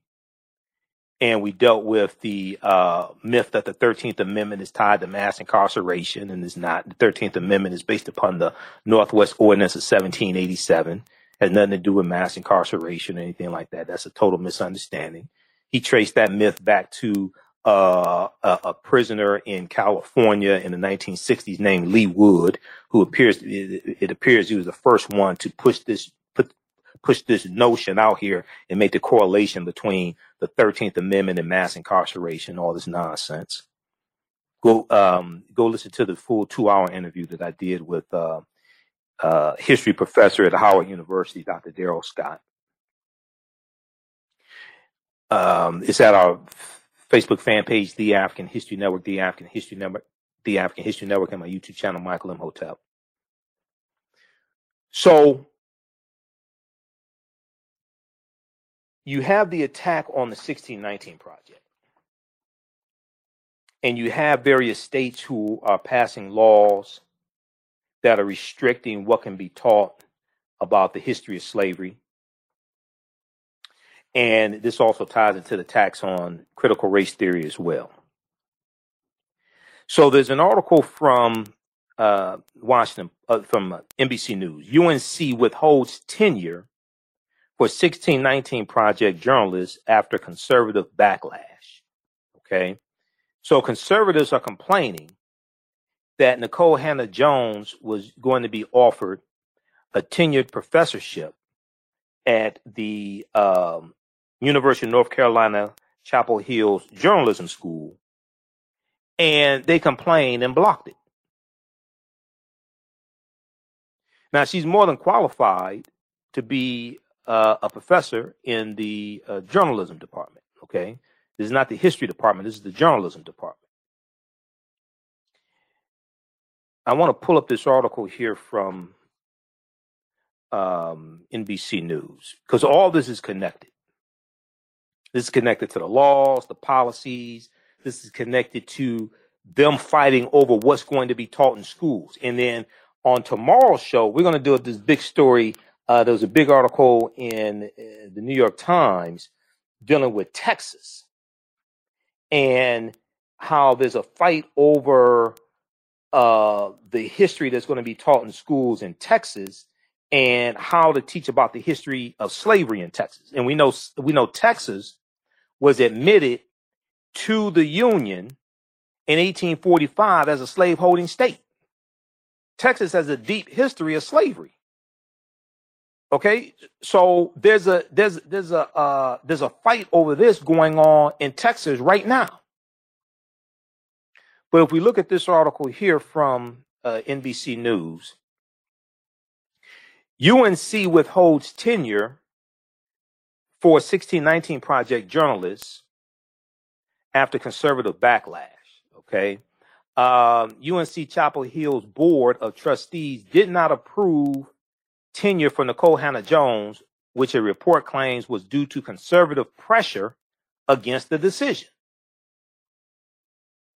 So the 1619 project has faced backlash. Now, some criticism has been legitimate, critiquing it, uh, and it caused the 1619 project to adjust uh, a certain stance dealing with, you know, um, historical claims. Okay, that's understandable. I, I, I am for legitimate critiques of it, but not this nonsense.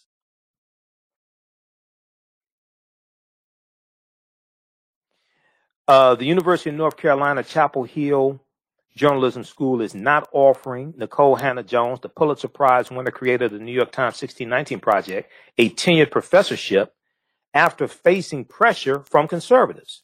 NC Policy Watch first reported that the UNC Chapel Hill's uh, board of trustees had decided not to approve tenure for Nikole Hannah-Jones at the Hussman School of Journalism and Media, according to the 19th, the publication the 19th. She is the first person, according to the 19th, she is the first person in this role at UNC Chapel Hill to be denied tenure by the board. Okay, according to the 19th, she is the first person in this role at UNC Chapel Hill to be denied tenure by the board. Now, um, the university announced last month uh, that Nikole Hannah-Jones would join the school as the Knight Chair in Race and Investigative Journalism in July 2021 the Knight Chair in Race and Investigative Journalism in July 2021. Conservatives quickly condemned the university's decision to offer Nikole Hannah-Jones the tenure track position. Now, when asked, it now when asked, okay, so why did they deny her this? It's speculated that the the reason that they're giving is saying that um, she lacks uh, academic experience. Okay, this is the this is the reason that the ostensible reason that is being given. Uh, an associate professor at Hussman named uh, Deen uh, Freelon, D E E N, Deen Freelon, and let me scroll down to that, uh, said he and other faculty were shocked right here Deen Freelon, an associate professor at Hussman, the School of Journalism there at UNC Chapel Hill, said he and other faculty were shocked and blindsided by the board's decision. Associate Professor Deen Freelon said faculty members were told that the board chose not to act on Nikole Hannah-Jones' tenure because of her lack of academic experience. But he went on to say quote, there have been other folks who have been tenured from various professional realms that have also not had a whole lot of academic experience. So they came from the real world, whatever the profession they were in, they were very experienced in their profession, they were at the height of their careers, they got tenureship at a university because of their professional experience, not because of how long they've taught in the university, at the university. Because see, oftentimes the you know, teaching at a university, you're like in the bubble. That's not the real world. The experience is out in the real world, not the classroom. She has real world experience. Even though I disagree with her on some things, she has real world experience. So she's more than qualified to be a tenured professor. So Deen Freelon went on to say, so that justification just doesn't really hold a lot of water. He said, I've certainly observed that the board has a number of Republican and conservative individuals on it, the board there at University Chapel Hill who made this decision. He said, I think you can make of that what you will. Okay, so read this article. Read it. I don't have time to get through all of it. Read this here from NBC News. UNC withholds tenure for 1619 Project journalists after conservative backlash. Okay. Uh, I want to remind you also before we run out of time here, register for the online course that I teach, Ancient Kemet, the Moors, and the Ma'afa, Understanding the Transatlantic Slave Trade, what they didn't teach you in school. This is a nine week online course that I teach, 12 noon to 2 p.m. Eastern Standard Time each Saturday. Uh, we deal with thousands of years of history and what led up to the transatlantic slave trade taking place. We, we also uh, deal with the uh, the African presence in this land we call the United States of America going back thousands of years ago. And uh, I'm going to reach out to Dr. David Imhotep again to uh, come speak to my class again. We, he he, he um, spoke to my class back in March 2021 when I taught the class. He's one of my guest speakers. We do the classes live. All the sessions are recorded, so you can go back and watch it over and over again. Class is regularly $130. It's on sale $80. So um, you can we just posted a link here. You can register for it as soon as you register. You can watch the class from Saturday, May 22nd. Our guest speaker was cultural was cultural archaeologist and cultural scientist Sister Nubia Wardford, who travels to the Sudan to do archaeological digs. We dealt with the origins of ancient Kush and the African queens of antiquity. Um, you can support the African History Network also, dollar sign the AHN show through Cash App, dollar sign the AHN show through Cash App also through PayPal, paypal.me forward slash the AHN show, paypal.me forward slash the AHN show, or at our website, AfricanHistoryNetwork.com. And uh, we have the lecture that I've done dealing with. It's a two and a half hour lecture I've done dealing with the history of Black Wall Street in Tulsa, Oklahoma. It's a fantastic presentation. Um, Black Wall Street from destruction to the resurrection of economic empowerment. That's on the homepage of our website, AfricanHistoryNetwork.com. Also, we have that in DVD format and digital download format uh, as well. Okay. Um, so on our show, uh, on tomorrow's show, I we're going to talk about this story here out of Texas. All right. And I know we're about to lose uh, 9, 10 a.m. Superstation WFDF. So those watching, on our Facebook fan page, The African History Network, The African History Network, and my YouTube channel, Michael Imhotep, I M H O T E P. Keep watching. We're going to keep broadcasting for a few more minutes. Uh, we're going to wrap this up here because I want to go to this segment here from uh, MSNBC dealing with uh, Nikole Hannah-Jones. But this is something we're going to talk about on uh, on tomorrow's show. Uh, this is out of Texas. Texas pushes to obscure the state's history of slavery and racism. Texas is awash in bills aimed at fending off critical examinations of the state's past. Now, this is from the New York Times, okay? This is a big article from the New York Times, May 20th, 2021.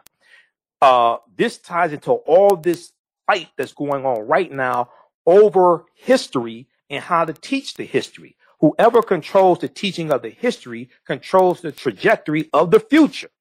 This is why you have Republicans trying to shut down the teaching of critical race theory, attacking the 1619 Project, trying to shut down teaching about the history of slavery. And this ties directly into the policies that people craft and people support and who they vote into office. Okay, we're out of time here on 19 AM Superstation WFDF. Remember, right now it's correct wrong behavior is not over till we win. Wakanda forever. We'll talk to you tomorrow night. Peace. All right, stand by, everybody. We're going to keep going here for a few more minutes. How's everybody doing? Okay, uh, I want to go to uh, this last segment here, and uh, they talked dealing with Nikole Hannah-Jones. They talked about this on the beat with Ari Melber, um, and Dr. Jason Johnson was sitting in for uh, Ari Melber. This is from Friday, May 21st, 2021. So all of this is connected. The laws, the policies, racism, systemic racism, the, the teaching of the history, all this is connected. Okay, how's everybody doing? Okay, let me see who we're gonna go to this clip here and wrap this up. It's been, I'm tired. It's been, it's been hectic. I have a lot of work to do. Okay, we got brother Kabaka in Detroit. Uh, who else we have here? Um, uh, Renetta, Gregory, Robert. Okay, just a few of the people watching. Share this broadcasting on social media platforms. Invite your friends to tune in. Who still needs to register for the online course that I teach? Uh, ancient Kemet, the Moors, and the Ma'afa, understand the transatlantic slave trade, where they didn't teach you in school. Also, I'm going to post a link here for the, uh, this is for my lecture dealing with the history of Black Wall Street in Tulsa, Oklahoma. We also have bundle packs uh, at, at my website, AfricanHistoryNetwork.com. But this is um, that's the link for the uh, DVD lecture that I've done dealing with the history of Black Wall Street. We also have it in digital download format uh, uh as well. Okay. Yeah, I want to go to this clip here from um, the beat with Ari Melber. Dr. Jason Johnson uh, was sitting in for uh, Ari Melber, and they were dealing with uh, Nikole Hannah Jones being denied a GOP the GOP pushing bill to ban teaching of history of slavery, but they also talked about uh, Nikole Hannah Jones as well. Let's go to this clip. Now that a conservative effort to suppress classroom lessons about racism and slavery. The Times reporting on nearly a dozen Republican-led states seeking to ban or limit how the role of slavery and the pervasive effects of racism can be taught. Fox News goes all in on the issue. Curriculum that teaches their kids to hate their country. The political left, in perpetuating this myth that America is a fundamentally racist country. Joe Biden now wants to spend your money on critical race theory lessons for our country's already distressed students. Last month, the Department of Education proposed a regulation that directs tax dollars to the race hustlers who traffic in this poison. Tucker is the last person who should be talking about any form of trafficking. Now, parts of academia are aligning with the right wing rhetoric, and in doing so, exhibiting cowardice and a lack of integrity. So that, that was a little punk ass Tucker Carlson, Tuckums, or as uh, Joy-Ann Reid calls them Tuckums. And, and, and Tucker Carlson called Joy-Ann Reid on MSNBC the race lady. See, Tucker Carlson's a white supremacist over at Fox News. He's a white supremacist. Okay, let's continue. Case in point, Pulitzer Prize winning journalist Nikole Hannah Jones, a recipient of the MacArthur Fellowship Genius Grant. You don't hand those out to everybody. Whose 1619 project famously looked at the legacy of U.S. slavery, and who this year was appointed the prestigious Knight Chair in Race and Investigative Journalism at the University of North Carolina, which is usually a tenured job, except not this time. In a highly unusual step, university's Board of Trustees denied Hannah Jones tenure breaking with the recommendation of the actual journalism department that was hiring her. It's already provoking a backlash. The UNC board claiming today Hannah Jones has a limited quote unquote academic background, even though she received her master's degree from, wait for it, University of North Carolina, which I should note is also my alma mater where I got my doctorate and I know the difficulty that they put people through. So what's really going on here? Well, first, there's the larger issue of diversity in academia. It's important to note just 5% of tenured professors at bachelor's universities in America are black. There are a larger percentage of African American astronauts than black people who are tenured in this country. It's easier for us to get shot into space than actually teach undergrads. But there's also the cowardice element. Universities supposedly committed to the free exchange of ideas, which is now afraid of what Nikole Hannah Jones might say in the classroom. Would prefer to bend to politicians like Mitch McConnell, who is on a crusade against the 1619 Project, which I'm sure he hasn't read and those voices over on, you know, the crazy place, Fox.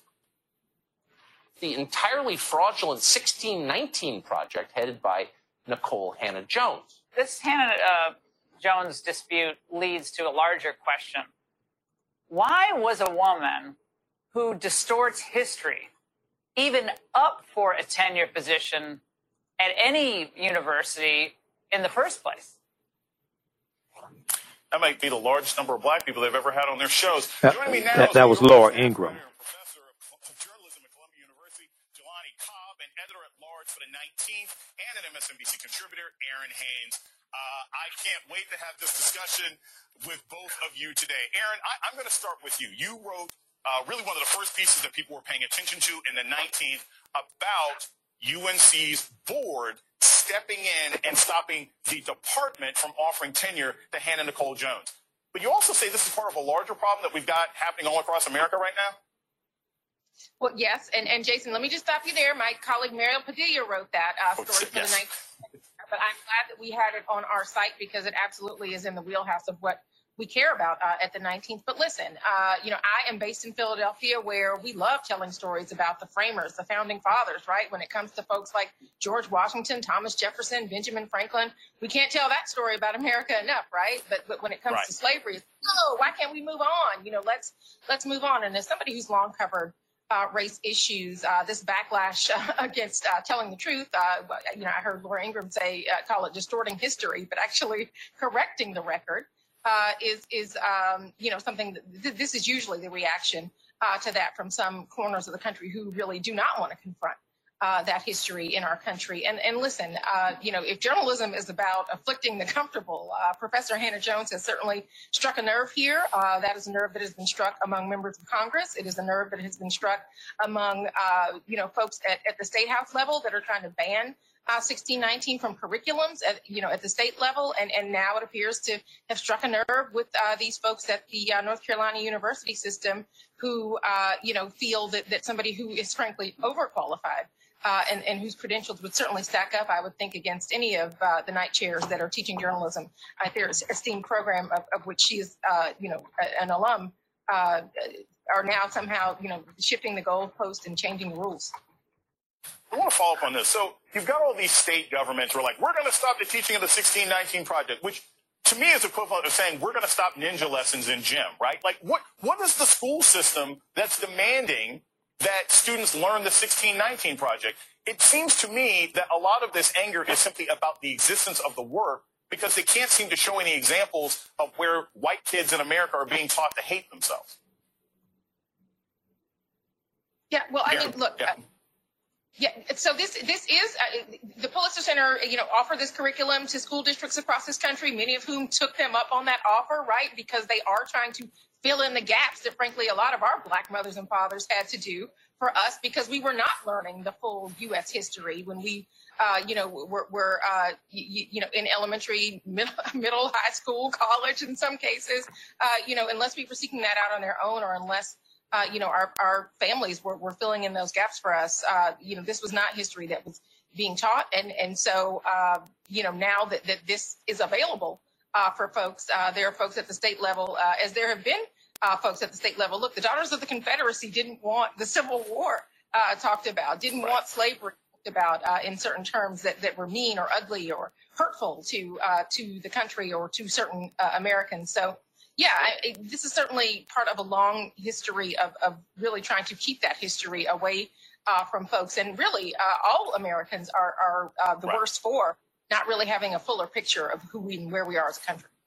Right. And the Pulitzer Center offering it is not the same thing as it necessarily being required. It's an offer. It doesn't mean that, you know, kids are necessarily being indoctrinated. Uh, Jelani, I want to, I want to bring this out to sort of a larger discussion. This is, you're, you're a history professor. This, this seems like a, a larger problem that we see about how black excellence is treated. Right? It, this, this is reminiscent of when the University of Arizona brought President Obama in in 2009 and said, we want you to be our keynote speaker, but we don't want to offer you a degree. No shade to anybody who went to University of Arizona. But if you think the president of the United States is good enough to come to your school, I think it's good enough to give him an honorary degree. As a scholar and as an academic, how do you look at the nuances of the fact that the board is okay with having Ms. Hannah Jones there, but they just don't want to give her tenure? Well, I think they weren't really okay with having uh, you Ms. Hannah Jones there.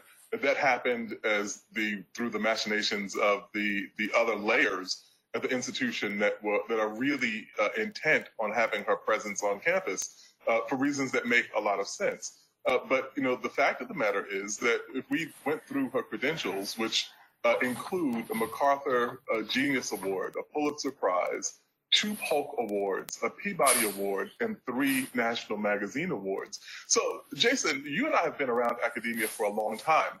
Correct me if I'm lying when I say that would be an impressive total for a department. Yes, if you exactly. That many accolades in your department, you would be doing well. This is one yes. individual so absurdly overqualified for the position that it only makes more glaring the illogic of the position that the board took.